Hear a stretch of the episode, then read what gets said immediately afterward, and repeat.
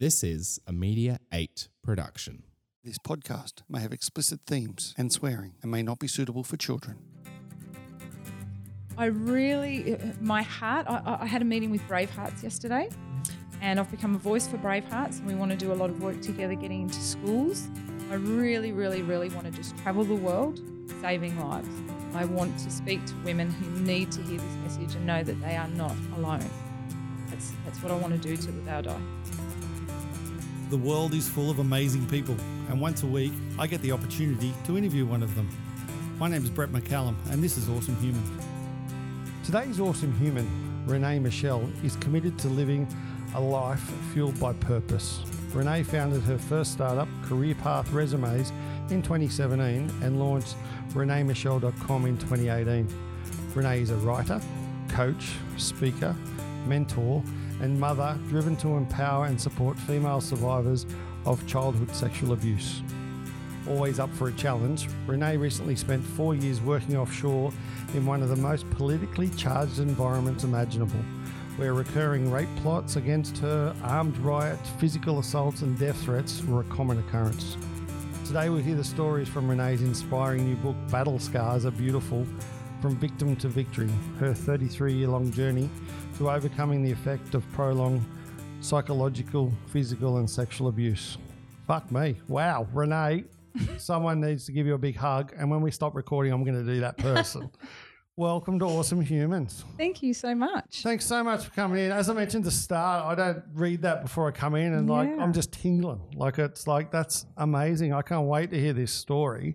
What I love to do with this is always start at the very, very beginning. Okay. Yeah, okay. What's your first ever memory? My first ever memory was holding a stuffed blue raccoon. Now, that apparently was given to me by my grandmother, and I was approximately a year and a half old. Wow, 18 months old. Yeah. That's huge. Because I remember mum asking me one day, you know, did I remember my grandparents? And I was like, I remember this blue toy. It was like fuzzy, and I was holding it in the back seat of the car. And she's like, No, no, no, that can't be right. I was like, Why? And she goes, You weren't even two yet. You'd just been given that by my mother, by my Yeah. grandmother. I was like, Well, I remember. And I said, For some reason, I was crying. And she said, Yes, because as soon as we got in the car, you pulled its head off.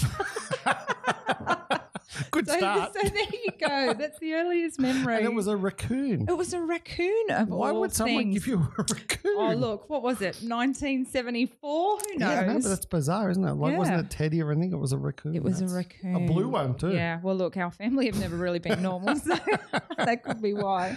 So, where were you born? I was born in Hornsby. Hornsby, New South Wales. Absolutely, So I'm a you're New South a Wales New South girl. Welsh person. I am. Oh, so am I. So Yeah. that's good. Oh, well, Makes there me we even go. happier now. Woohoo. and what? Uh, where'd you go to school? I went to school everywhere. So when I was around three weeks old, we actually moved to the country. Okay. We moved to a place called Katingal, quite near Tamworth. Yep. And we pretty much milled around those sort of uh, country towns for the next 10, 10 years of my life. Mm-hmm. But my father managed a, la- a large department store, so he would actually get transferred quite often. Ah, okay. So I think I went to like 10 different primary schools. Do you remember any of them? Not really. They weren't fond memories because I did get bullied a lot because I did You're the move new so kid all much. I the was time. always the new kid. How'd you deal with that back then? I didn't. I was, Okay. I was very introverted. Pushed it all down into your Um, belly. Yeah, yep, yep. And I was the good girl. Please, thank you. Okay. Kept my mouth quiet and just. Is that because of hid. the way you were brought up, or is that because you were hiding? It was a from- Mm-hmm. mixture of both. Um, there was a lot of family dysfunction at home, and my mum was not the most emotionally available mother. Mm-hmm. Uh, I am the youngest of five girls, though, so Oh, wow. she would have been extremely back in those days, very busy. Yeah, of course. Um, and then when my father left the home at around the age of nine, she had five girls to bring up. wow. Yeah. And what are the ages of the girls? What's the Uh, differences? there- then there's six years between me and the next two. They're identical twins. yeah. And then there's uh, my next sister is two years older, and then the next sister is three years older, but different father. Okay. So there is quite a big age difference. Like I said, six years between me and the next sister. yeah. So I always grew up knowing I was different, hmm and I always grew up knowing I was isolated. So there was my sisters with their life and, and their connection, and then there was me. I looked different as Okay. well. I'm dark Yeah. dark eyes, dark hair. They're blonde, blue eyed, fair skin. And you said different father. They all had the same they father. all had the same father. so you had the different father. Yes. I see you were the outcast. I was. the black sheep. Yeah. I, I mean, I love it now. Yeah, of course.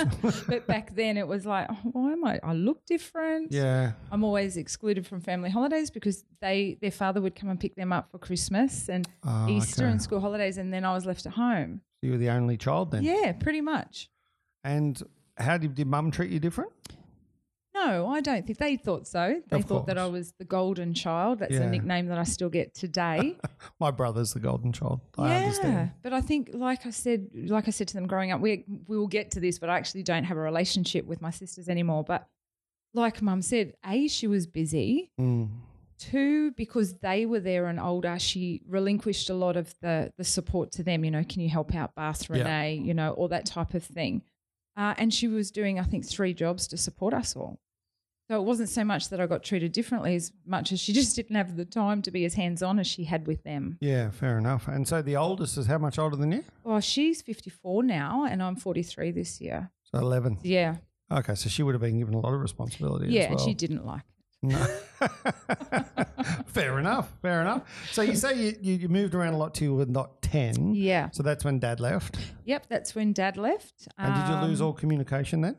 Uh, no, I didn't. Um, so allegations were made towards my father. The reason that he left the home Okay. is that, um, and I do have to be careful how I frame Of this, course. and it's explained in the book. Um, so one of my sisters made allegations towards my father of a sexual nature, Mm-hmm. and instantly one day he was there, and the next day he was gone, and I didn't see him again for another three years. And how was that explained to you? Um, how it was explained was I came home from school and mum said, We're going to go and see your father. And I thought, Hang on a minute, because dad worked about 45 minutes to an hour away from our country home. Yeah. And the only time we ever went in to see dad was on weekends when we did our grocery shopping. So I Mhm. thought, This is a bit, you know, out of the ordinary, but okay, off we go. And we weren't a very communicative family. So it was just, Let's get in the car and go and see your dad. No questions asked. Okay. It was just me and my mother. And we pulled up at the police station walked inside and I just remember an officer pointing down the hallway. Yeah. My mother and I walked down the hallway and there was my father behind a cell door. They said, Don't cross the yellow line. You can only speak to him, no, no physical touch. And, you're And- nine. I'm nine. And I remember as soon as the policeman walked away, my mum and I rushed at the door and held dad's hand. And I think we probably spoke to him from what mum says around 30 to 40 minutes before they said, Okay, you need to go now. Um, Mm-hmm. Do you remember that conversation? no, Okay. I can, but the, Did you the- block that out, do you think? I remember the feeling. Okay. I don't remember the words, but I just remember feeling scared that I didn't know if I was ever going to see him again. And I just, I, I remember just clinging onto his hands. And as we were walking out, just this depth of um, emptiness. A- And it was just this heavy, oppressive feeling.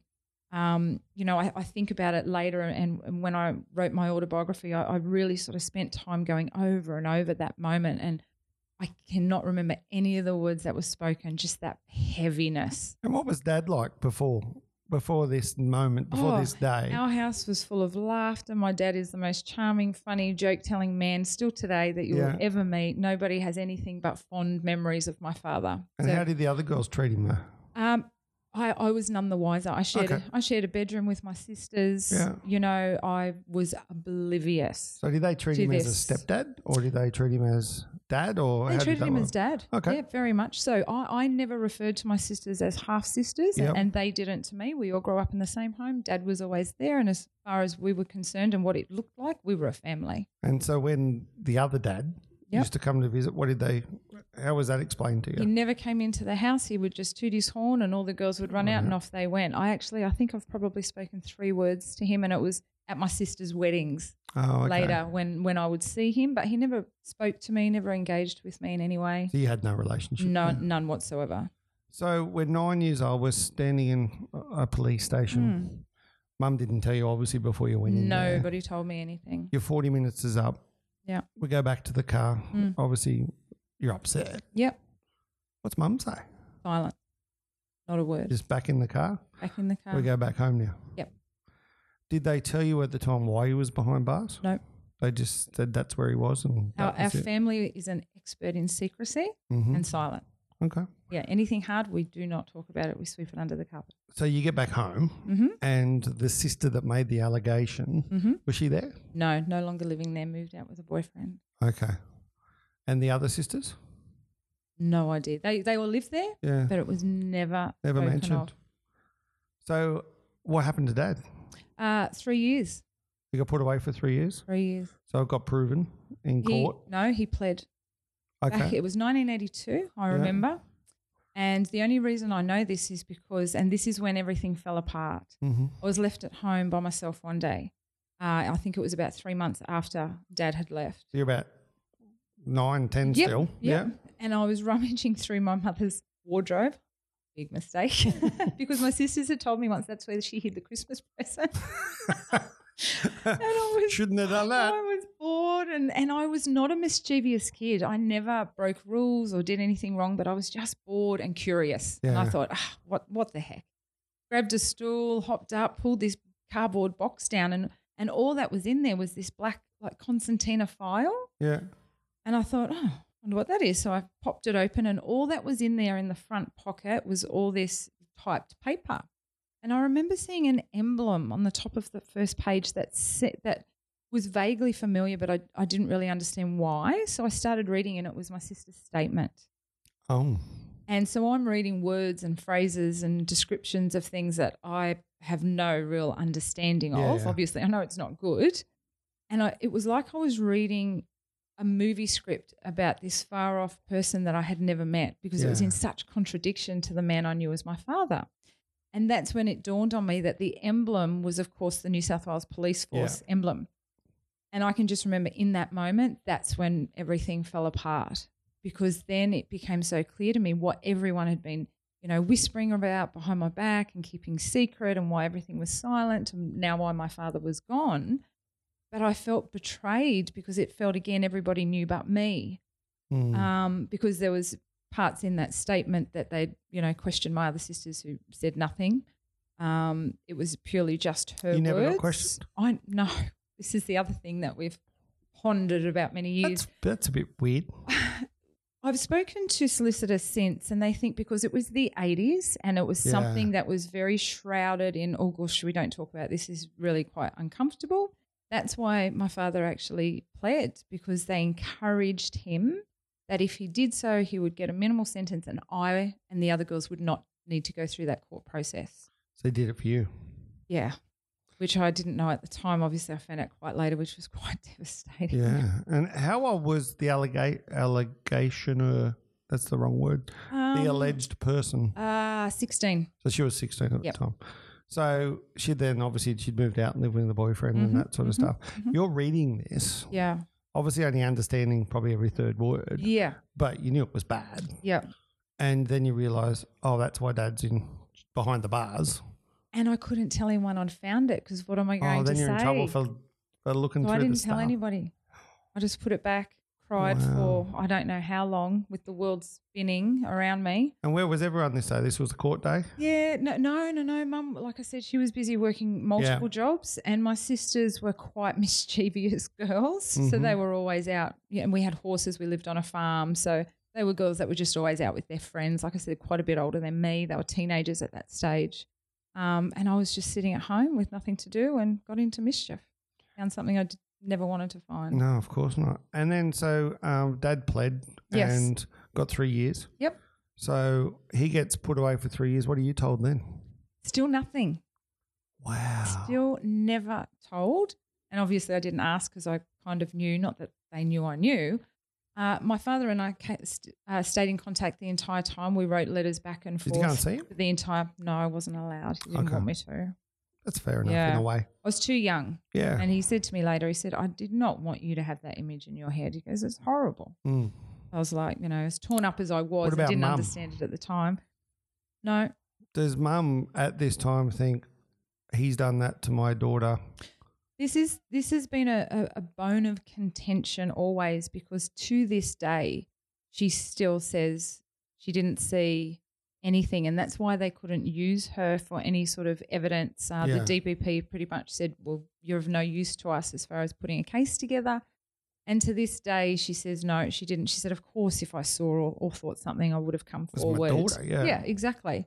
Um, so that did create quite a divide for, for quite some time there, um, to the point that there was times throughout my mum's life where she's really punished herself by trying to dig and search into her memory Mm. for things. And I said, Mum, if you don't recall, why are you, you know? And she said, Because it's my daughter, and I just feel responsible that if Yeah, she's gone to 100%. this place. And so I can understand as a parent that was her concern. So there's, there's been a lot of emotional, I guess, um, scarring I'm from sure. that that had a ripple effect for all of us. So you're nine years old. Dad's dad's been put away for three years. You're not told. Mm. Um, do you stay in the same house then? So now you're you're not moving around as much. No, we moved because they um, wanted to publish all our names in the local paper.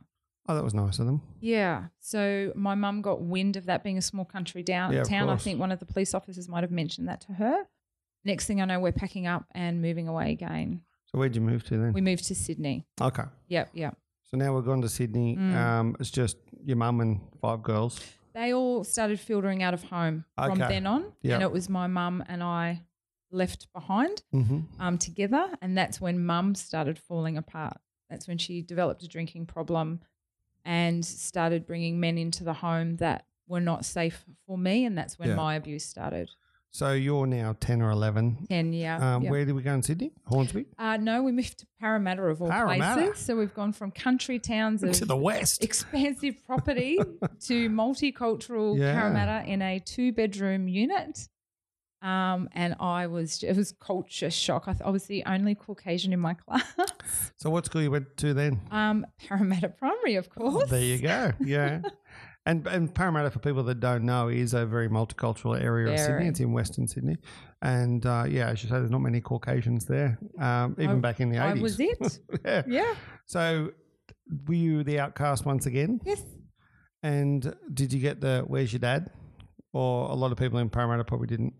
No, they had it- broken It families at wasn't times. really where's your dad, but again, it was just that feeling that I was different. Always seeing mums and dads pick pick up their Yeah. children, drop them off, birthday parties with parents, and you know me just having my mum, and then of course mum still by this stage drinking, Yeah. bringing men. So we didn't have a relationship that I would say was normal for a child of that age. And, So and a at eleven, solo you're pretty parent. much looking after yourself. Do you think? yeah, Yeah. yeah, very much so. And your mum. yeah, Mm. Yeah, So I that's tried. the thing. You, you, you take over that adult responsibility, don't you? you do and as much as i started to actually develop um, hatred is too strong of a word but started to really um, disrespect my mum i Yeah. guess because you know she's all i had left in the world and whilst i was watching what she was doing and, and really you know upsetting to see her drunk and bringing men home and, and not being the, the mum that i remember Yeah.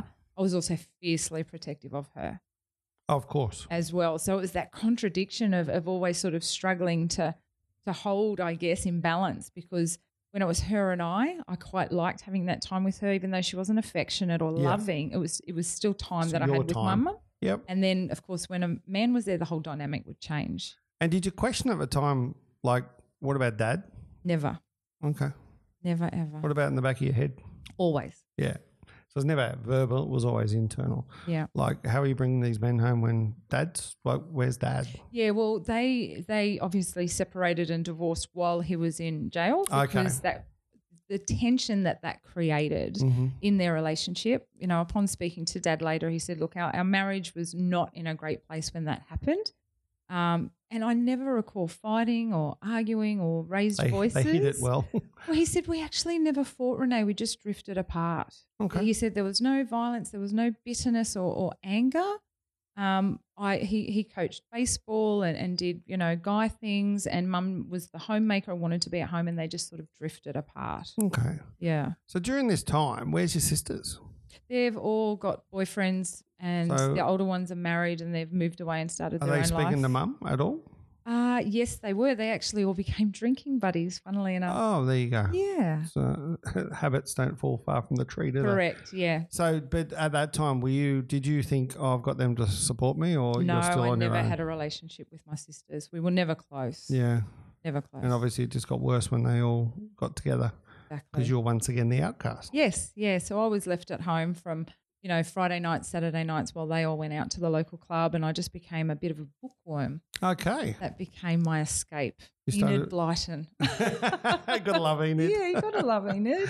So you finished Parramatta Primary School, and Yep. then you go to Parramatta High. I went to MacArthur Girls High because I Oh, thought very it was posh. fancy.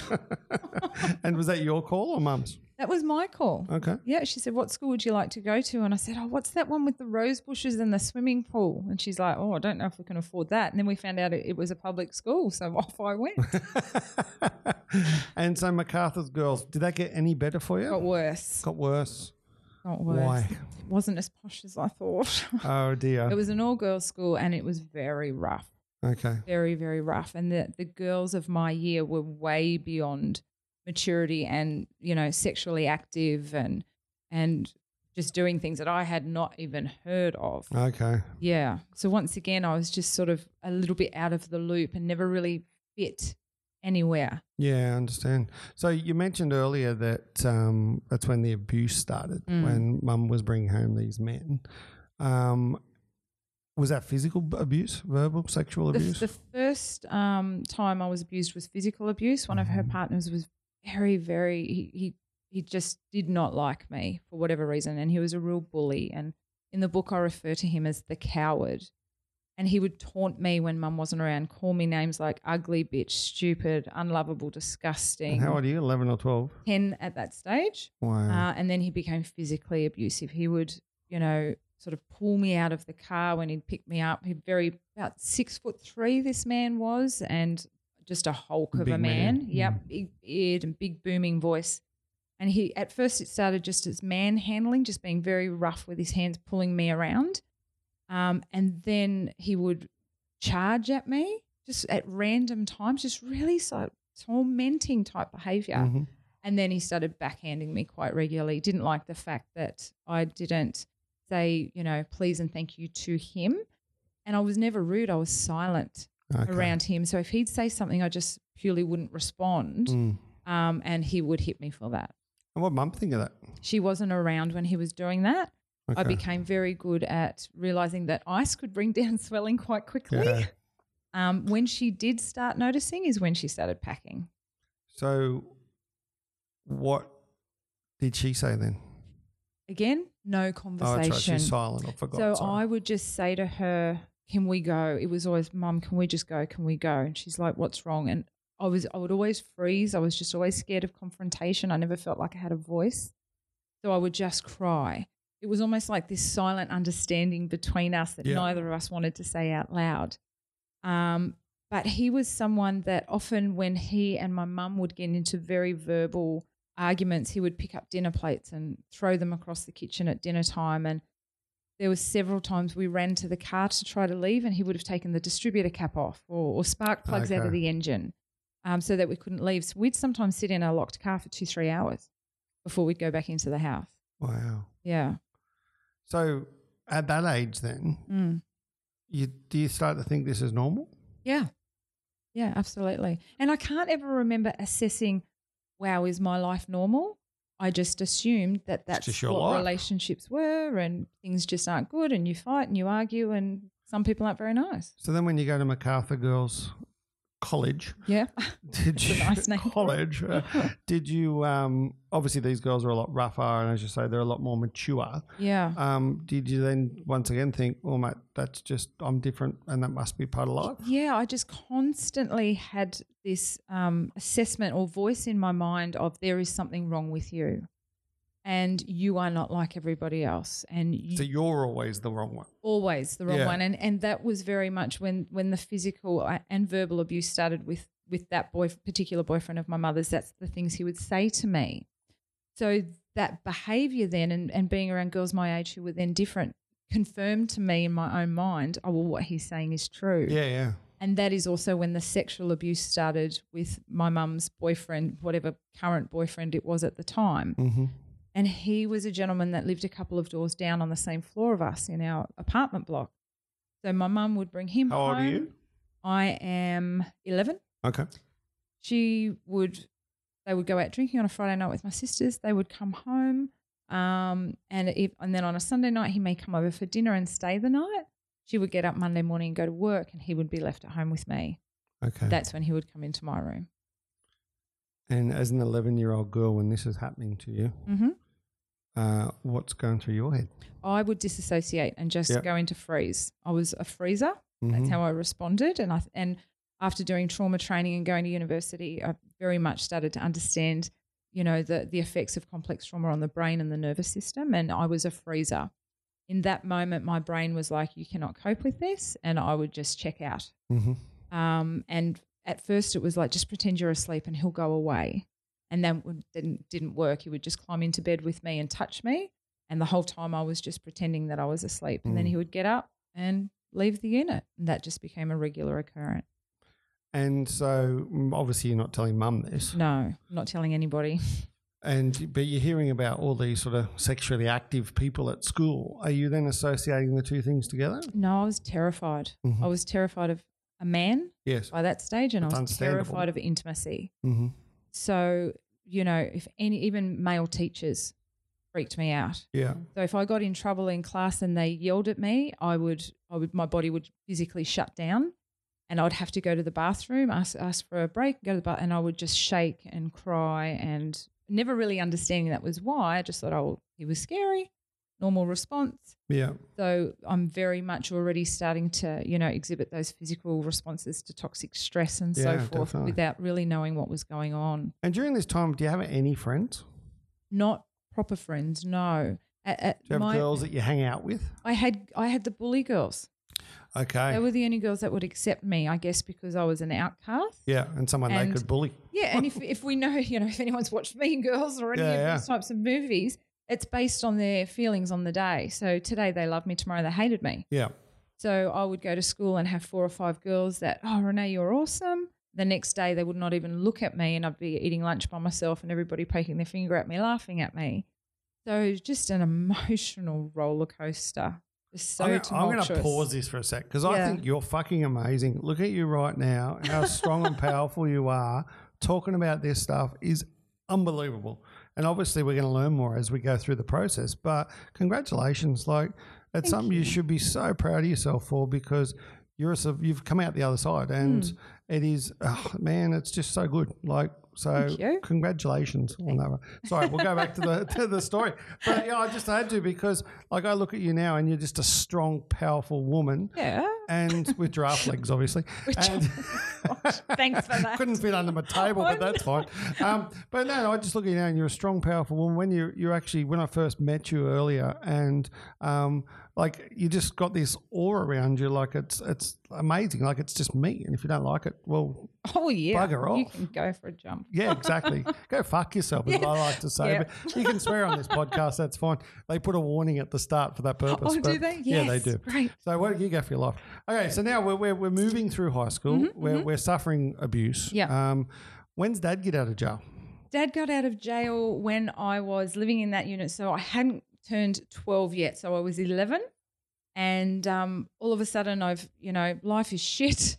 Um, Mum's still going out with that guy that's abusing me, so I made her life hell. Yeah. So every time he came over for dinner, I was just a right piece of shit to him, which was great because they broke up over it. Yes. And then one night, mum just calls me out of my room with, and she's holding a letter in her hand. I'm like, what? so I just had no How relationship old are with you her now? by that 12 time. or 13? Uh, 11, 11, yeah, yeah. And she's like, you can see your dad. And my entire world in that second Oh, wow. just changed. And my, you know, she must have realized because she looked at me and she's like, obviously that makes you happy. So I can only imagine the expression on my face. Do you remember the feeling? Yes, I remember. Like, was it And- euphoria? I talk about it in the book. It's bizarre and it may not make sense to everybody, but the unit we lived in, it was a dis- obviously we didn't have much money. So Yeah. the white on the walls was yellow. Yeah. Um, th- these, you know, these ceiling pieces were falling down and covered in mold. And we had a fluorescent light that flickered in the Mhm. kitchen. all of a sudden the light was bright white. Oh, wow. The ceiling was beautiful. There Yeah. was no mold. I- It's quite surreal. Did it make you feel safe again? Like In- that, in uh, a he he can second. protect me now. My knight in shining armor is here. Everything is fine. And so the letter's shown to you, and then when do we get to see him? Within weeks. Oh, really? So I think that night I went and packed. Oh, really? yeah. Yeah. I was like, get So- me out of here. Did you think then you're going back to live with that? I knew I wouldn't be going back to live with dad because mum had told me, because during that stage of um, his sentence coming up to being nearly over, I was started to, I started to prod. Mhm. You know, what's going to happen? Can't wait to see dad. And I remember during one of those conversations, mum said, Look, we're going to have to assess how this is going to work uh, because you are my child and you will not be living with your. F-. She made that very, very Okay. clear. Um, so at that point in time, I just wanted every waking moment I could, whatever I could get, I Yeah. was I was there. And Yeah. where'd he go after he got out? He moved to the Central Coast. Mhm. Uh, he had a new partner by that stage, and she had known him from way back dot in the country town, Mhm. and I actually knew her. So by the time um, the day that he came to pick me up was like going to Disneyland, um, he had said, you know, I- I'm with her now, and I was like, great, I, I remember her, she's awesome, and we I went to the Central Coast, and I had two weeks of utter bliss Yeah. and cried all the way home because I just I never wanted to go home. And did you tell him anything? Never.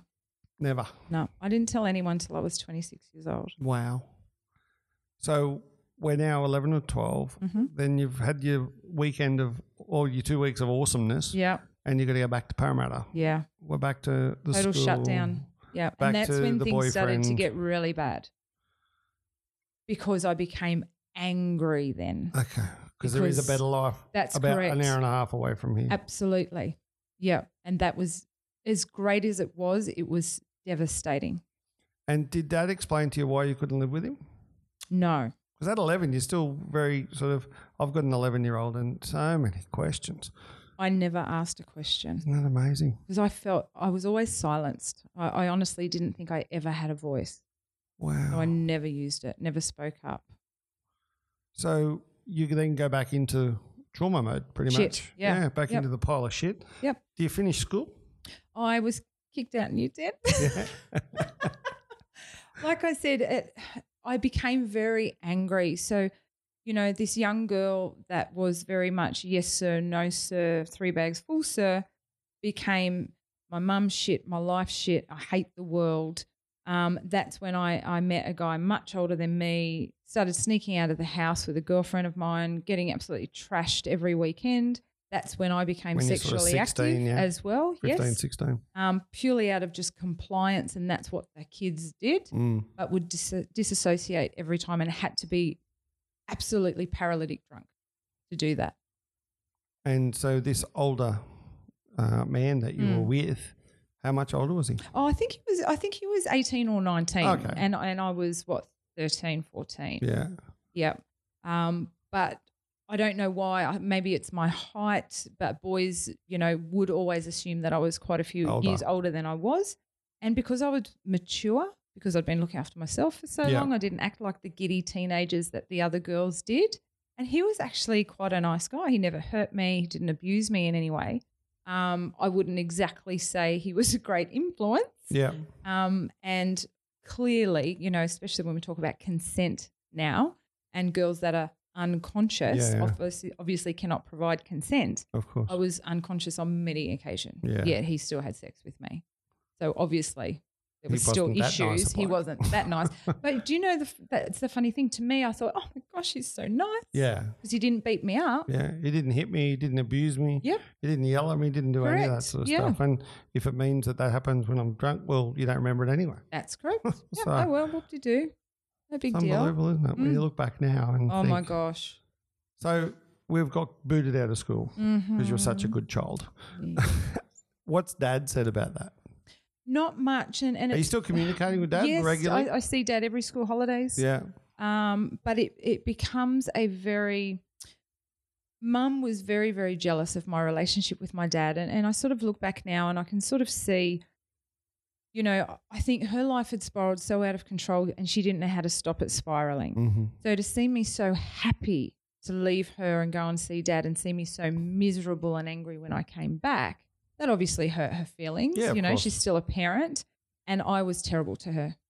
I would swear. And did at she her. talk to him at all? Uh, on the phone, yeah, they would Okay. talk on the phone when they would make the arrangements for holidays, and Yeah. there was no issue there Mhm. at all. But I would always come back to a present on my bed, or Okay. you know, always felt like she was trying to buy my affection. So, and she, and she didn't have nice things to say about dad because he was with someone new, yeah, of course. and she became this very bitter woman.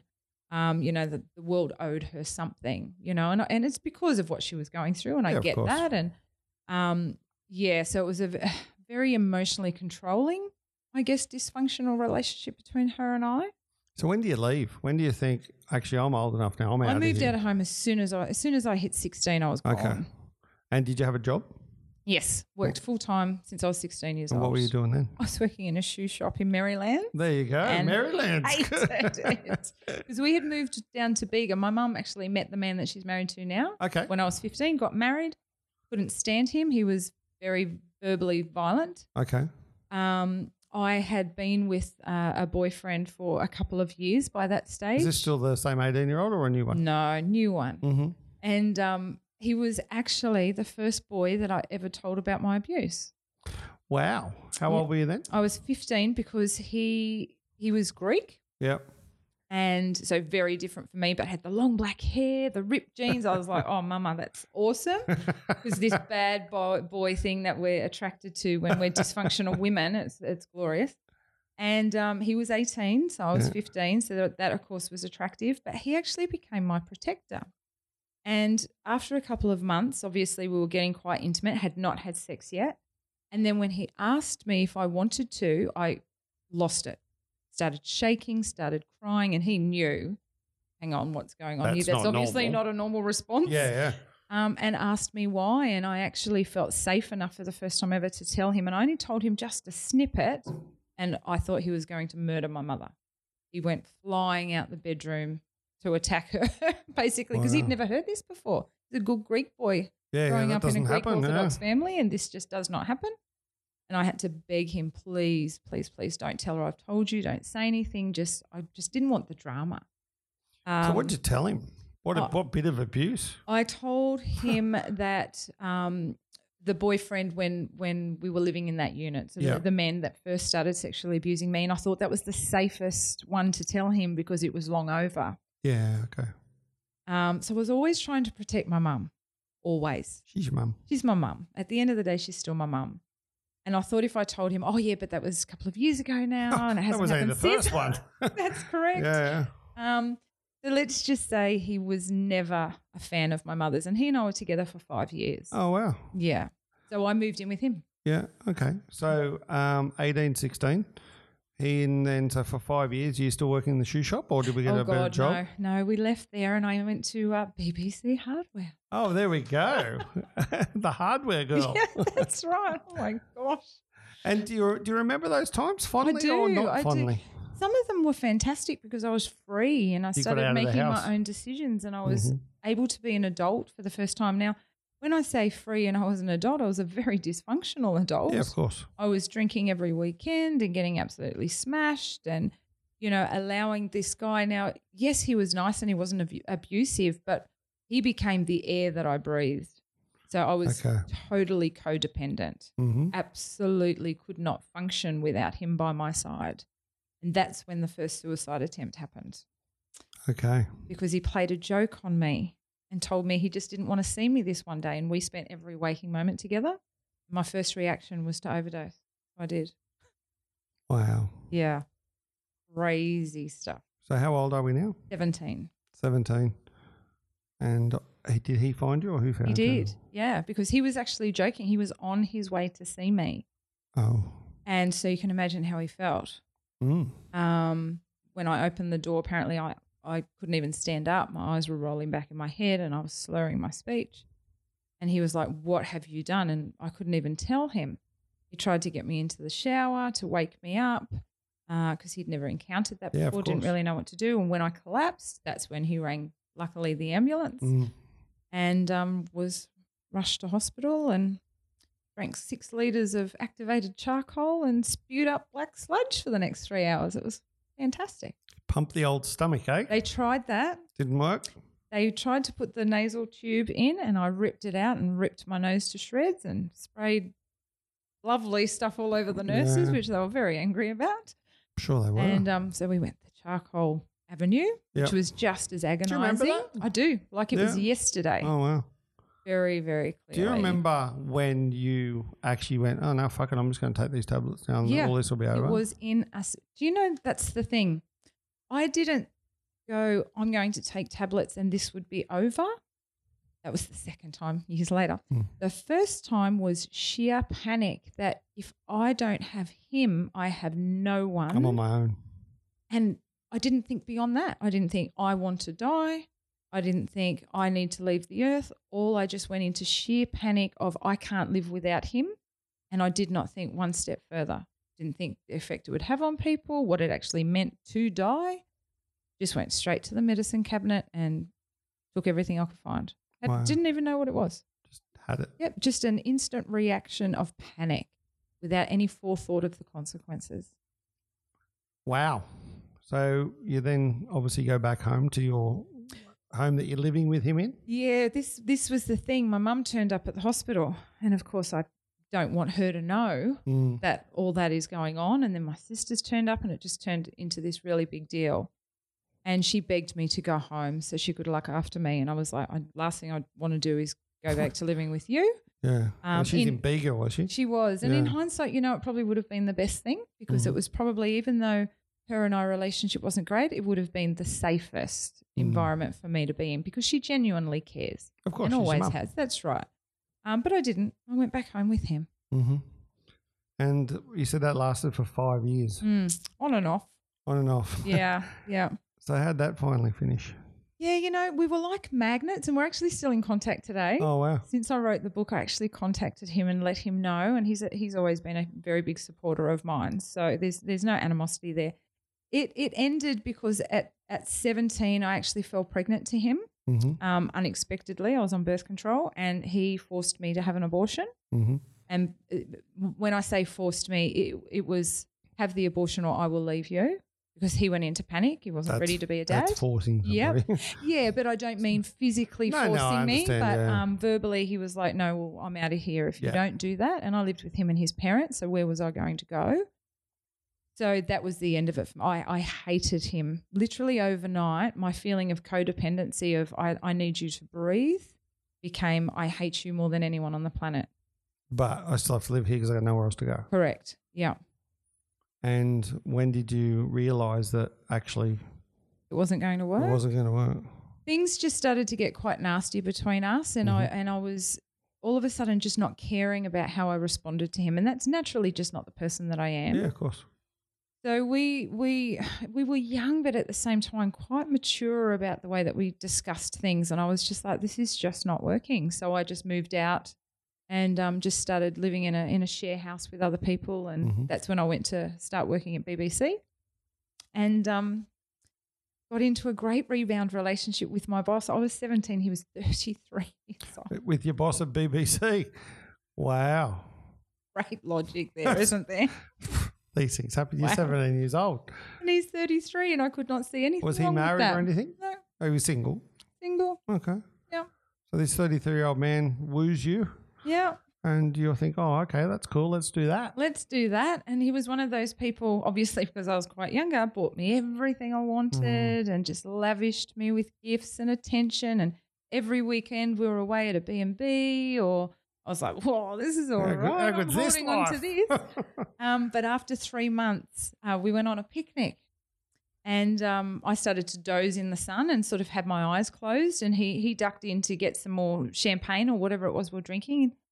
When he came out, he thought I was asleep. And he started stroking my face and telling me how he wanted to marry me. And I was the woman of his dreams. And he was going to make this amazing life and give me all these experiences. And I just went into, oh shit. Ow. Because to me, it was a, it wasn't anything fun. serious. Yeah. It was just like, oh yeah, he's he's he's a nice guy, buying me nice things, and I went, oh my god, I need to get out of this. So, funnily enough, the Greek guy that we'd been with for five years, I had fallen out of contact with him since I was going out with my boss, knowing he wouldn't approve. So I sort of just didn't return his phone calls and things. And I actually rang him when I got home that day and just said, Look, you know, sorry I haven't been talking to you. It's because I've been going out with this guy, but it's over now. Um, I've realized it's not great for me. Um, how are you going? You know, what's going on with you? And told him how old he was. Oops. How'd that go down? Wow. Well, that night I got home from work and and and my boss had um, said, "Look, do you want to come back to my place and get all the things that you've left there?" So we sort of left on friendly terms, as as crushed He's as still he your was. boss. Yeah, that's right. So I was like, "Sure, let's go get my stuff." And as we pulled up in my driveway, there's the ex The Greek boy. waiting for him. Reefed him out of the car window with one solid punch. He's on the ground, and I'm standing there going, "Oh no!" That's not a good idea. So of course, I'm no longer working at BBC Hardware, am I? I was like, gee, I better get out of there. And that night we stayed up, me and the Greek boy talking till four o'clock in the morning, came up with the great idea that we'd get back together. Obviously, we were meant Ob- to be. Yeah, obviously that he Yeah. can punch harder than the other guy. So, Yeah. oh, wow. So we just went, we we tried to be really mature about it and said, let's just do it differently, and we'll date and we'll do all. The, oh, what a disaster! It lasted about another six months before we went. This is ridiculous. so six months later, we're no longer with the boss or Yeah. the Greek boy. Where are you now? How's your headspace at this time? Yeah, look, it was just Are you still speaking to dad during this time? Yeah, yeah. My dad and I are super duper close. Yeah. he's just such a lovely guy, and um, he very much is and always has been um, a pedestal father. I call him, Yeah. I guess. You know, and it wasn't until later on in life that I had to realize that he was actually human. Fair enough. you know, and did have faults, but it, it did take a while. Did he tell you about at all up to this age? We're still 17. Did he Mm. tell you previously why he went to jail? He asked me if I knew. Okay. Yeah, and, And I what'd said- you say? and I told him what I'd found, and Yeah. he cried. Mm. Yeah. And did he say anything like I didn't do that or anything? He just looked at me and he said, I'm just so sorry that this is the effect that it's had on you. You didn't ask for this. You didn't deserve this. And I said, What are you worried about me? What happened to you? You Yeah. were, you know, and he said, Don't worry about me. I'm, I'm an adult. I can take care of myself. You, on the other hand, I said, No, no, no. I need to acknowledge what you went through and thank you for acknowledging my journey. But this is a two way street here. Mm. Um, and that's when he just hugged me and he just said, Thank you so much because, you know, you could have chosen not to believe me. Yeah. And I said, Dad, I know you. Yeah. Yeah. of And course. he just cried. Wow. Yeah. So we, we never had to do the whole. And you never you know- spoke about it again? No, one day, years later, um, and I think it was um, when I was preparing to marry for the first time, whole nother story. Um, he, he just looked at me one day. We went for a drive together. And again, we pulled over on the side of the road and he gave me a hug and just said, Look, I'm so proud of you. And you've grown up to the most beautiful young lady. And he said, Again, I'm just so sorry that you've had. And I said, Dad, don't even go there. And he looked at me and he said, But I don't think you realize what a big deal it is for me to know that you trust me without me even having to tell you. Yeah. Um, so that's pretty much all we've ever done because I don't want to take him back to that place. No, of course not. So, and I don't need it. Mm. Um, yeah. So, No, that's, that's, it's interesting, isn't it? Because you both understand each other. yeah, that's right. And- My father and I are so similar. We're, we're very different, but very, very similar. Yeah. You know, we've al- we've only sort of really got to look at each other and give each other a glance, and we sort of get what Know we're, what's where we're going on. coming from, and yeah, yeah. So It's a good way to be with your dad. It is nice. It is really nice. Yeah. So we've now broken up with all these people. We're, we're, we're single again. We're, we're nearly, probably nearly 18 by this stage. Yeah. Yeah. Um, you're living on your own? Uh, no, I live in moving In the to a share sh- house? I move into a share house with drug addicts. Oh, that's handy. Yeah. Yeah, especially with someone with your history. Yeah, and that's when and that's when everything started for me because I, I didn't know that about them. I just happened to meet them at a nightclub and they were great people Ah, and come so back to moving our house house. and I went okay. you know, you make really responsible decisions when you don't have un, any understanding of wise versus unwise Yes. because I had never been shown wise, Yeah, makes sense. never been shown You've wise. never been parented, so what do you pretty do? much. Yeah, So you don't know what. yeah. Oh. Everything's reactive. All your decisions are very reactive in the moment. So these drug addicts are Yeah. they like hardcore stuff or? Oh yeah. Okay, so we're moving into an environment now that's probably not good for someone that's It got. wasn't um, good. It, it seemed great at the time because um, they were just very nice and and when I say nice, they were always checking in on me. And I was the only one that had a job. So it was like, How was work today, Renee? Let us cook you dinner, Renee, with my food that I had bought. Yeah, of because course. obviously I'm the only one working. Um, so to me, it was like, Gosh, they're nice. Yeah. They're so nice. They're looking after me, even though you're paying for everything. It's so nice. yeah. And um, the, the oldest guy that lived there was a tattooist. So the house was always full of bikies getting tattoos Mhm. and they paid in drugs, not cash. Oh, that's nice. So I would come home and go, What are those big bowls of white powder on the table? That's how much drugs were in the house. Yeah, wow. Yeah, and they're like, "Do you want to have? Do you want to try it?" And I was like, "Well, what is it?" Just n- so naive, and um, that's when my drug abuse started. Yeah, Wow. it's free. It was free. if you can have a habit and it's free. Might as well have a free Most people one. can't afford it. That's right. And You've got it in piles in the lounge room. So we've now got a drug habit. Mhm, We're living in mhm. a house full of, of junkies. We're still working. Where are you Still working, now? Yeah, look, I am working. I've taken a traineeship. I'm doing a TAFE certificate in administration. Mhm. Um, I'd always had So that getting your life drive. together. Well, that's what I thought. Yeah. Yeah. So I would come home when everybody else was getting up to go to work, Mhm. run in, change my clothes, brush my hair, and go to work. Mm-hmm. Well, sleep on the bus the whole way there to the point my bus driver, God love him. I wonder where he is today. he would, I would be the last one on the bus. Um, I was working in Smithfield in the industrial area. Yeah. He would pull the bus over, come to the back of the bus and tap me on the shoulder and wake me up. Renee, we're Oh. at your stop now, darling. God love him. that wouldn't You know, happen there's these like days. little angels everywhere around me when I when I look back in hindsight. And he used to do that every day. Wow. Yeah. And so did the drug habit affect your work life? Yes, It- Okay. I always went to work. Never took a sick day. Um, I was I always had pride in doing something good for myself. Yep.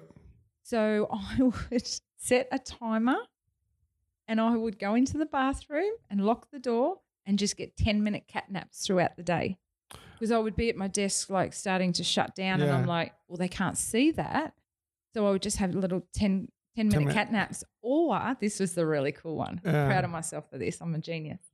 I'd go into the filing room and I would get a chair and I would set it up so that my back was to the door and I would get a heap of files and sit them on my lap and I would just sleep sitting up.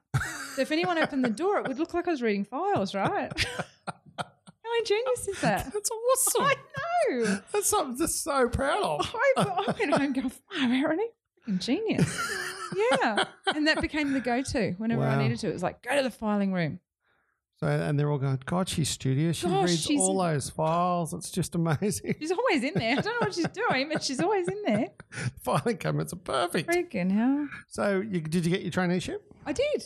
Oh, so Yeah, you now got my you're, you've got a traineeship, qualification now. Got a qualification, okay. but the drug habit is getting worse. okay. And So when we talk drug habit, are we talking just we're talking, cocaine? no, oh gosh, never could afford that. Oh, okay. No, so that was in the old um, speed, uh, ecstasy started coming around, and Mhm. acid. Okay. Now they were all on heroin. They were all IV users. Yeah. I knew that I would never ever. that's not a good I idea. would never touch that stuff, and I never did. That was to me that was death in a needle. Yeah, of course. And It just freaked me out. Um, and they actually shielded me. They never did it in front of me. Okay. They would go into a room and shut the door. Yeah. Um, so it was very much just a party recreational lifestyle. So we were out Friday, Saturday, Sunday night. Um, there was always um, either acid or speed at home, and it it got to the point that I couldn't. I didn't not I couldn't. I chose not to function without it. Yeah. So you're then on it at work and stuff Yep. like that. so as well. all the time, and I was getting very, very moody, Mhm. very moody. Um, and that's when the cracks started to show at home. They were starting to steal my food. I started to put it in my room, under my bed. They'd take the toilet paper. They were just starting to just take everything from me. Mhm. But I didn't know where to go. Wow. I had no one. Yeah. Um, and that was when the second suicide attempt happened. Where was that? So that was, and and the reason that came around is that again, I, I rang my my ex Greek boyfriend, um, purely because I knew that he would always be honest with me. He didn't know anything about my drug use because he hated hard drugs. Mm-hmm. And I just called him one day and said, I just don't know what to do. This is what's going on. He was so disappointed in me. But he said, You just need to leave Sydney. Get out of Sydney. You are going to die. Go and live with your dad. You've always wanted to do that. Just go. So for the next three months, I scrimped and saved any spare coins I could and I hid them in my top drawer in a sock. Mm-hmm. Came home one day after about saving for about three months. My doors kicked in. I went straight to the drawer. All the Socks money gone. was gone. And I just sat on the floor. And that's when I made the decision and went, all right, life. If See you you're later." really telling me that no matter what I do, I'm never going to get out of this, you can have me. Mm. And I, I refer to it as the most self defeatist decision I'd ever made in my life. Went out and got two boxes of Masindol and a bottle of scotch. Went out partying that night, took as probably as much speed as could have fueled a football team. Drank the night away, came home, swallowed the Masindol, was throwing up as I was taking them because I was just forcing them down. And my last memory was that literally just trying to scull the scotch and, and drink the tablets. And apparently, what had happened is my my roommates had heard me collapse and sort of you know make a loud noise. They they you know busted in and found me unconscious on the floor. That was a bad one. I died for ninety seconds with that one In the house or in the hospital? in the ambulance. Okay. So that someone called the ambulance? Yeah, they did. Well, they were stashing their drugs. Yeah. One was calling the ambulance, the other one was stashing Pushing their their drugs. drugs, huh? yeah, And then you go to hospital again. go to hospital. you do- die on the way to hospital. Yeah, that that was a bad one, and I had apparently had w- once my blood test results came back and so on, so I had to do the activated charcoal thing again, and um, And do you remember any of this? yep, remember it again Mhm. very clearly. It was it was very painful. That whole process is and very are you painful. thinking during that time, please don't bring me back? I woke up and the Please first don't words waste. out of my mouth was "fuck no." I was ropeable Mm, because I just didn't know how to do life. mm, So I was very, very angry because I had written letters to my loved ones, you know, to my dad and to my mum, absolving them of any guilt. yeah. Um, you know, meticulously, I did that on the Friday so that I would get them, they would get them the Monday or the Tuesday the following week because I didn't want them blaming themselves. I didn't want them having questions. So I answered all, everything I could to try to save them from Yeah. that. Um, so I was, I was prepared, man. Did you I- tell I'd them about the organised abuse it. in those letters? No, Okay. So you still had your secrets. Mm. still haven't told anyone. So how old are we now? 18 when that happened. 18. Wow, you fitted a lot into like 3 or Didn't four I? years, didn't you? When you look back now and think, holy shit, like there's a Yeah. lot of days there. And Yeah. obviously every day was Every day was, was horrible. yeah. And so okay, so we're at the hospital. Mm.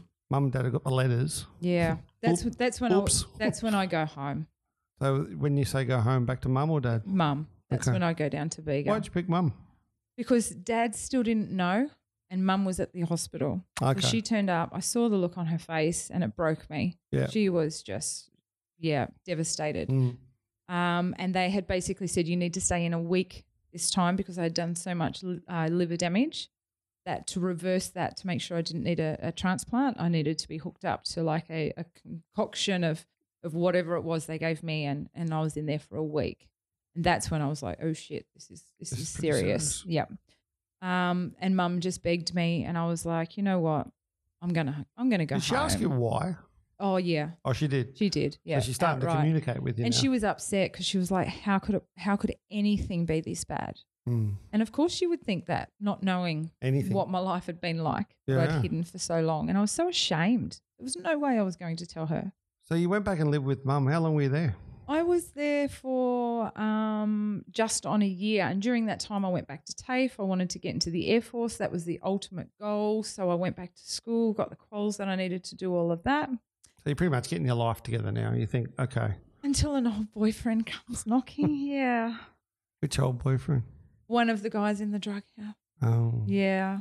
And because he'd travelled the 600 kilometres down to Bega to find me, of course I got back with him. oh, that's amazing. Thank you. Thank you so much. Yeah. And then We we're moved straight to- back on the drugs. No, no, no. I did not want that lifestyle. Yeah. I definitely wanted a break from that. Was he still on drugs? No. And that was the reason we'd So he'd broken up gone to clean. start with. He'd gone clean as well.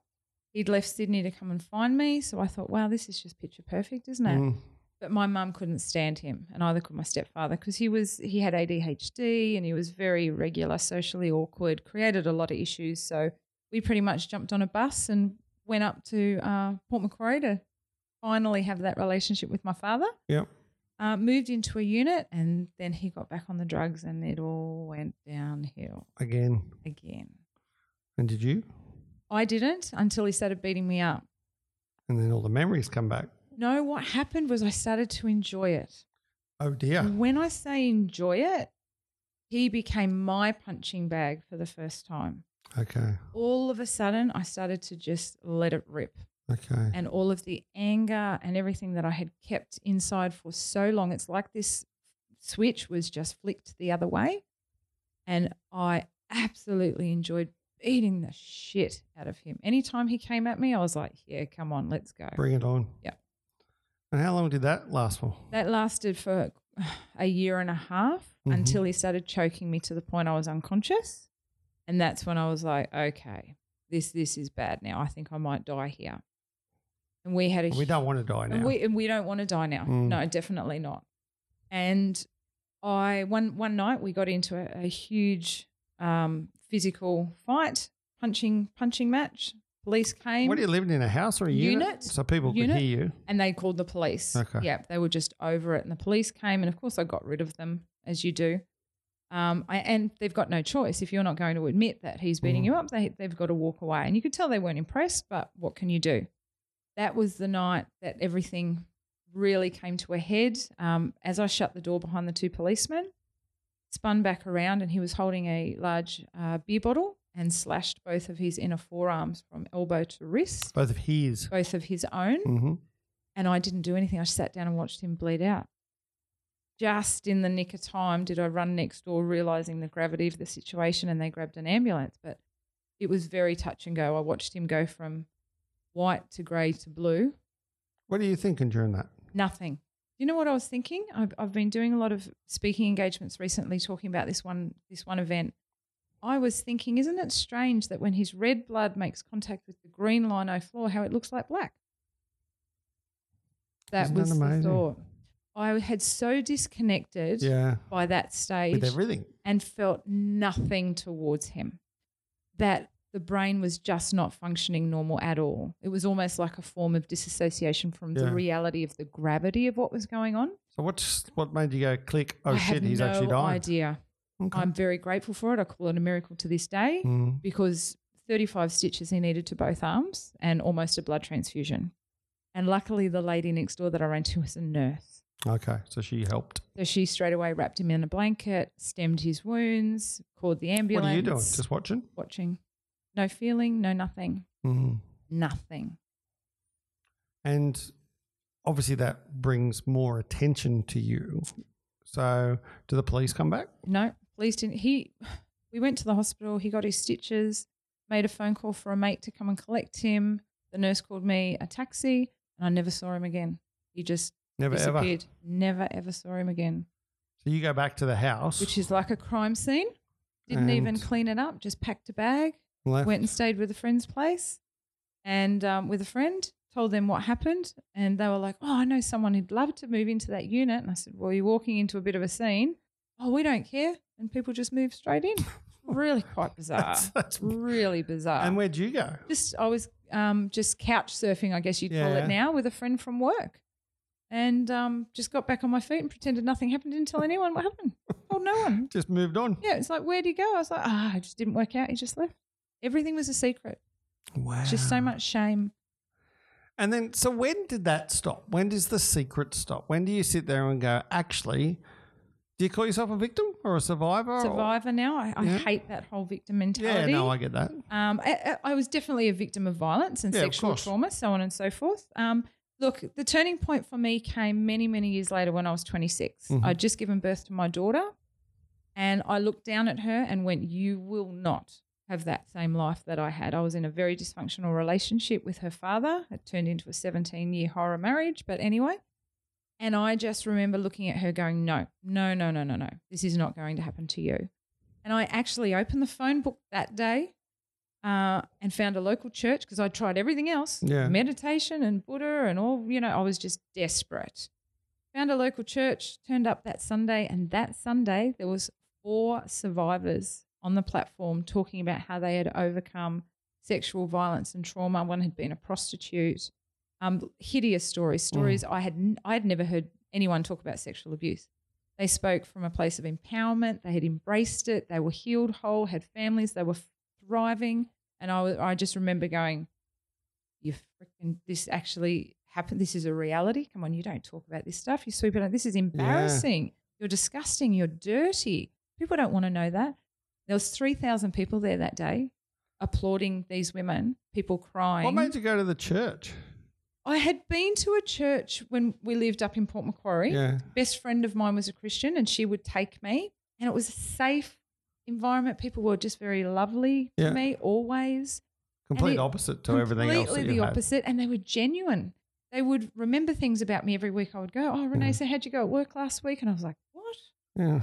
the hell you're a stranger what do you mean you're actually caring um so to me it was just it was almost like where else am i going to go i thought okay i'll go to church people are nice there Yeah. let's go there That's your safe spot. let's just go there and that day that's when a light bulb i would call it a real light bulb moment that i went if they can do it not just one They're two, more- three, four people and all these people are clapping applauding and crying maybe it is okay to tell somebody and i told a pastor And so you- obviously you you were married at the time. You'd never told your husband. I had tried to, and he did what many men did. He he said it was my fault. Oh. Yeah. So that teaches you straight away. No, you don't tell people. People don't understand. He could not understand freeze. Okay. In his mind, you fight. Yeah. Now I had started looking. I'd already done counselling qualification. Was now looking at going at university. So I was starting to do. I did a lot of research into into trauma, and I tried to explain it to him. But he was a very narcissistic, very um, he had his own dysfunctions, you know, and for him, no, that did not make sense. You either enjoyed it or you wanted it or you put yourself in that position because you fight. So he reinforced there's something wrong with you, you're broken, you're fucked up, you, there's something seriously wrong with you. You can see why it was a dysfunctional 17 year marriage. Yeah. Do you think like attracts like? I think pain attracts pain. Yeah, that's what I mean. I think Yeah. like so at this when when you obviously met him and, Mm. and you guys got together, you were very dysfunctional. And I was I was married when I met him. Oh, were you? My first husband was a gentle, kind, loving man that I had fuck all in common with. Yeah. It was the first man that never hit me. He didn't swear at me. He was kind. He opened car doors for me. So when he proposed, I was like, this is it. He's the one. As soon as he finds out that I'm a piece of shit, though, he's going to run. So I better latch Better on hook to him him up. with all my life. Mm. And I did. And within six months, we weren't even speaking to one another. We had absolutely nothing in common. I was like, you dickhead. But in my mind, I was like, this is what you did. You, m- Yeah, of you meet course. a nice man, you settle down, and you have a family. But you don't know any different. No, I'd never had anything No modeled one to me. teaches you this No, stuff. And the no. thing is, you obviously didn't have parents at the time. I had no one in my life that was a healthy person. yeah. No Only one. the Greek ex Greek boyfriend. yeah, yeah, and he was healthy in some ways, obviously, and, quite dysfunctional unhealthy. in others. no, I get that. But so yeah. you then got divorced from the first one and met the second one. How long after? Um, while I was still married, of Okay. course. Um, went out, was introduced to m- my ex husband just by a mutual friend. We just started being being friends, and he was just again very nice to me, and instantly gave me. A, I was a runner. Mm. As soon as something got hard, I ran because I, I don't deal with confrontation. Yeah, of course.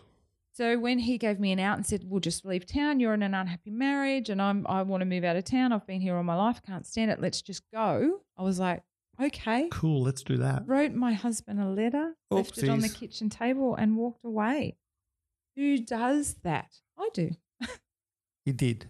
Yeah. Not that you do. Yes, I did. I did two years later write a huge letter of apology when I found out where he was living. Whether he even opened it, I have no idea. Ever spoke to him again? No, I, I tried to when we tried to do the divorce paperwork, and it was not Not good. Yeah. Yeah. So I, I, I don't carried a blame lot him. of no, oh, no, and and I found out later through a friend that he actually attempted suicide after I'd done that. So the, Yeah. the shame and the weight and the guilt that I carried over that because I knew what it was like to be in a dark place. Of course. Yeah. So I felt I was always the receiver. I had never been the doer. Mm. So when all of a sudden I was the doer that had sent someone to that place, that was really hard for me. Yeah. It's, um. And so, where'd you move to with the new dude? Uh, straight back down to Sydney, Mm-hmm. and I Is that was such a good environment? well. That's that was the only. Well, we knew the wages would be better. Yeah, of course. Um, and of course, I needed to get away from the husband. Yeah. Um, so I thought, at least if I move to Sydney, we can get employed. We can. He was a spray painter, so I knew he would get work. And um, we walked straight into really well-paying jobs. Um, but within a week of being together, that turned violent as well. And you stayed in it for 17 years. Yeah. Well, as soon as I had my children, my my thought process was, I cannot give them a broken home. Yeah. So we did counselling for 17 years, on and off, on and off. I read every self help book under the sun, not realizing that it takes two. Mm-hmm. Um, and of course, it, it didn't work. So how many kids you got? Two, Two. two beautiful children. My daughter's just turned 17 and my son's 14. So when did you tell them your story? Um, I Well, they had- read it. Yeah, no, th- and they do. They know it. Look, I've always worked in, in roles like homelessness and in psychiatric Yeah. hospitals. So they've always been around that. They've always Okay. known that mummy helps people. Yeah. Um, and then when it came to my daughter getting a little bit older and me educating herself about sexual awareness, keeping, you know, personal body Mm-hmm. safety, and because I'm a big advocate for teaching children how to keep themselves Yeah, safe as definitely. well. So she always had an inkling that something had happened. So uh, she was a very mature young girl too. So at around the age of 14, I started just drip feeding her appropriate information um, about, you know, mummy has been hurt. This is why I say these things to you, so on and so forth. But yeah, they have both, um, they know what's in the book. They, they know about that stuff. And they're just so incredibly supportive. Isn't that They're amazing? great kids, really Mm. are good kids. And you're obviously you're a good mum. People say that, and I do feel like, yeah, you know. eh, but you've got to it- be proud of yourself about that too. Like I'm- from all the shit you went through to actually then come out the other side. Well, me too. Though I look at my children and I think, how could you? How can you not live and breathe for your children? Mm. So when people say, "Oh my gosh, Renee, you're so self-sacrificial," and I'm like, "No, I'm a parent. That's, Yeah. that's what a parent is." 100%. so do you know what I I mean? got four of them. I know exactly what yeah. you're talking about. So yeah. sometimes I'm like, "Mm, yeah, I don't know, but I do get them. Yes. So I very am appreciative of my experience because I know the reason I'm a kick-ass mother because of the shit that I went through. yeah, of course. So I'm And like, you don't want to let them yeah, go that's through why it. I'm good at what I do now. So I'm happy about that. So at 26, you've gone to the church Yeah. and you've gone, actually, fuck, I can talk to someone about this. Yes. I'm going to find a pastor. Yep. So you grab the pastor and They were You let it all out? amazing. Drip feed again. okay. You know, because it's all, always about testing the waters, Yeah, of isn't it? course, Because you yeah, just yeah. and you wait for the face. yeah. You wait for the or the. Yeah, so yeah, you're sort of like don't- watching the body response, and they sort of Similar nodded. idea when I read your introduction. Yeah, yeah, and they sort of just nodded, and they were like, "Wow, Renee, you're amazing. How can we help you?" And I was like, "Hey, Hey? what? what do you mean? How can you help me?" And they're like, "What can we do for you?" You know, I'd never been asked that question in my life. Wow. It was very empowering, and I was at that particular church for 15 years. Wow. Yeah, was serving, was involved in every program they had. So did Because you I tell them wanted to about give your back. abusive marriage as well? No, They got to keep something quiet. we were always Can't going tell to everyone. counselling. Well, the thing for me was is that I wanted, I didn't ever want anyone to think badly of him. okay. Why? Because he was the 'Cause he father of w- your children. Absolutely. Yeah, very cool. Yeah. It's funny how your brain works, isn't oh it? my gosh, Hey? you know, yeah, it is. You know what's really funny is the amount of abuse you've done to your brain and how it still works. Oh, I know, right? I can string a sentence together. But it, You it is, it's know? unbelievable, isn't it? When you think back and think how amazing the human body is, the Absolutely. the crap that you put your body through and mentally and all that sort of stuff. yeah, How you've now come out the other side and you can help all these people. You can empower these people. And is that the plan? What's the plan? yeah. Look, I've worked in, I've run homelessness organisations for Wesley Mission down in Sydney. I've always worked frontline. I worked on Manus Island for four years. Mhm. um, you know, one of the longest lasting females on that island on that contract. I've always liked being in the thick of it because I get it. Yeah. I get the pain and the mess, and I'm okay with the pain and the mess. So it has always been to give back. And that's what drives me. That's my passion, and that's where I'm in my flow. So I, I just never knew how I was going to do it long term. And that's why I went to university, get the quals, but I just knew I didn't, I could never work really in within the system. So I've just finished working in child protection last year. Mhm. Why did I finish? Because the system is fucked. Mhm. And it was getting to the point, it was killing me. These young girls who I, again, what you just said, explained to them about how amazing the brain is that you've done this. You started seeing them change. And I'm like, you've been in care since you were four years old. Has no one ever told you this? And they were looking at me going, no. Um, and none of the carers eat dinner with us either, Renee, or treat us like family like you do. And I'm like, what? What? What do you mean? And it got to the point where I was starting to, I've just been doing it for too long. Yeah, I agree. And I thought, no, no, I need to leave because I've, I'm of no longer service here. Um, so I got out of that. And that's when I went, I want to do this full time. So now I mentor women all over the world online um, to re- do uh, trauma recovery. So at the moment, I'm running a workshop tonight, a, f- a four session workshop, and we're focusing on intimacy. And, you know, a lot of highly functioning women, even like myself, we're professional, we have businesses, We're in great relationships. My partner is amazing. I've been with him for five years. He is the only person on the planet that knows everything. And he has been a huge part of my healing. And so now I help other women who, women who are also in great relationships, but there's still something that that they haven't gotten over yet. Yeah. So a word or a touch or something will trigger them, and I'm like, no, that's shit. You don't have to live like that. Let's let's work this stuff out. So I run mentoring programs like that, but That's amazing. yeah, it's fun. And like you I can just see love you when it. you talk about it, you light up. Oh. Like it, you, you obviously your story is is traumatic. Hmm. Um, I love the the book's called Battle Scars um, because they are scars, Yeah. but scars heal. And do. the thing is, the internal scars are obviously always the worst, no matter what happens to Absolutely. anyone. The internal scars, do they heal? Maybe. Do they? It takes a long time, obviously, for this stuff. Um, your new partner, let's call him that, because five years, still pretty new. How did that happen? How did you meet him? On Manus, so Oh, I, really? I was coming out of that traumatic relationship, out of that. Where are your Uh, out of kids during that. while you're on Menace? I moved in with my mum. Okay. Yeah. Hello. See, you can tell we've healed our We've gone- relationship, we've gone can't you? full circle. Woohoo. Yeah. Um, yeah, so my ex husband decided to leave the Sunshine Coast and move away from us. If he Mm-hmm. couldn't have me, he wanted nobody. That's okay. It was toxic anyway. So Yeah. it was quite nice to have that peace. And so I had my children 100% of the time. And that's when mum said, because she's a pensioner, she's like, let's move in together. That way the kids aren't being carted back and forth. I was like, yes, please. Yeah. So we've now lived together for over two and a half years, mum and I. Do you talk to each other? Yeah. Do you do you talk about this stuff? No. Oh, no. That's still silent. Did she has she read the book? Not yet, and I that's going to be hard for Yeah, her. of course. Because still a lot of this stuff she does not know. Yeah.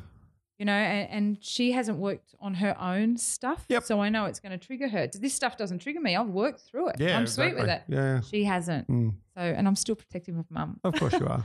So, you know, we'll see how it goes. But yeah, so I met him on Manus. He ran the security side of the island and I did the welfare side. Wow. And he just noticed um, that I just, he just noticed this girl that always seemed to be unhappy. Mm-hmm. He's like, there's this really hot chick, but why is she so unhappy? I was like, oh, good on you. And he just took me for coffee one day and he's like, what is going on? And I'd found out that he's ex military, ex police. He had this very elite career for working in the armed defender squad over in New Zealand. So this big alpha male, big, bald, moldy dude covered in tattoos, you know, that rides a Harley. And I was, didn't even see him that way. Really. I just saw him as a man that understood because he had, you know, had broken up with his wife previously, had three young girls, and he was all about his children. yeah. I had never spoken to another father apart from my own Yeah. that was so in love with his children. Did he remind you of your dad that way? Instantly, Yeah. instantly. It was really quite bizarre. And so does do you live together now? He lives in New Zealand Oh, okay. because he has a little one. His youngest one is eight. Oh, okay. And he has a shared care arrangement with his ex, who is amazing. We actually all hang out together. oh, cool. Yeah. And we're- what about your kids? Have they all met? Yep. Oh, they love each other. They call each other Aw. sister and brother, and yeah, they're Isn't all that very awesome? close. Yeah, it's it's it's dynamic. It's just amazing how Yeah. it's worked out. It's phenomenal. I never thought I'd have that. Do you think you'll ever get married again? We're well, we're Oh, the, the we big are- ring. we You're on a are podcast, engaged. remember? we are engaged. Um, Yeah. But you know, it, it's our children. They're like, "Can you just get married?" You know, and our thing is until we can live under the same oh, of roof. course. Yeah. Yeah. why? Why do that? I mean, we know where we're going. We know our intention. Yeah. Um, but the kids are very impatient. They're yeah, like, of course. "Come on, They're kids. They just want to wear a nice dress, I'm sure of it. Let's just have a party, Can we kids. just have a Come holiday on. and put on a nice frock? That's awesome. So what's next then? Next is so the book is due to be published soon. We're in the final formatting Oh, stage now. exciting, so isn't it? It is. It's a little bit. ooh. I actually it's had- weird when it's on paper. Like you get the final format. Yeah. I do because mine's just been Yeah. released, and you get the final format, and you sit there and you actually have a book in your hand. You Mm. go, "Wow!" Like that's me in there. Yeah. And the book I wrote is about me and about my ups and downs in life, and nothing compared to yours. Yours is going to be awesome, but. Oh, you- awesome. Don't be silly. No, I know. That's good. But the, the, but the thing, you look at it and you think, wow, like I've actually written it down. And then you think, actually, do I want to share? th- you- You'll go through these ups and downs of, do I want to actually share this? Or Does my mu- do I want my mum to read this? Yeah. I actually gave the first book to my wife because she's the most important person in my life. Of course. And then I gave the, the next book to my mum and on her birthday. And mum read it and she said to me, Fuck me, it's taken me 20 years to learn what you actually do. That's And gold. I said, What do you mean? She goes, Well, every time I ask you, the same shit, different day. And Yeah, it's like, right. it's just Now like, you've she goes, actually I actually said understand it. what, what's Yeah, going on now. ping, I get it yeah, now. It's, it's pretty funny. So I, I would recommend you give it to your mum at some stage. Um, obviously, it's going to be something that um, she's going to find out about anyway. Yeah, yeah, Um, she but is. I yeah. agree 100%. They've got, they're old. They've got to deal with this stuff differently than Yeah. what we do. Yep, Um, very differently. but to see someone as happy and bright as you are, have gone through so much crap. Um, it's just, it's just unbelievable. And congratulations on that. Thank you. I think it's an amazing story, and I think you can teach and help a lot of people out there. And um, I, my, my wife works in a school, and uh, you hear sort of some of the Oh, stories yeah. and things like that. And I want to make a change in this world where we've got some Indigenous programs going to run out of this building, and all because. We're in a position where we can help Yes, so let's help. And, exactly. Mm-hmm. like as you say, the systems are broken. Like the the kids in care is shit, and a lot of people get paid a lot of money to look after these children. and Correct. they take the money, but they don't look after the children. And to me, that hurts. And I've got four amazing kids, and I want them to grow up with the fact that they can help other people. And I think that's really important in in this world. And to do the stuff you're doing is amazing. Thank you. So well done. Thank you. Okay, so the way we always finish our podcast is with Yes. some quick fire questions. Ooh. Are you ready? Yes, What's your favorite food? seafood. What's your favorite song? Oh, come on. Anyone? Come on. What do you reckon? Oh, it's actually a Hillsong United song at the moment. Oh, is it? Called As You Find Me. Okay. It's life changing. okay. Favorite place in the world? Bali. That was quick. Why Because I Bali? just got back. from- Oh, and you want to go back? well, that's our retirement plan. Oh, there we go. So we get Yeah. married, kids grow up, we get married, and go We're move off. to Bali. Oh, yeah. Oh, sounds good. Um, what's next? I really, my heart, I- I, I had a meeting with Brave Hearts yesterday, Mhm. and I've become a voice for Brave Hearts, and we want to do a lot of work together getting into schools. I really, really, really want to just travel the world saving lives. I want to Oh. speak to women who need to hear this message and know that they are not alone. That's, that's what I want to do till the day I die. That's a mic drop moment. Thank you so much. As far as I'm concerned, you're an awesome human. Thank you for coming in and spending the time and sharing your story. Thank you for having me. No problem at all. Thanks. See ya.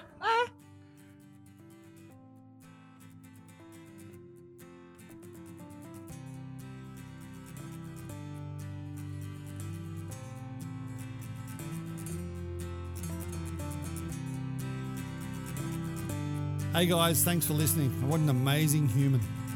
Don't forget to hit us up on all the social channels at BJ Macca and look out for more Meteorate podcasts.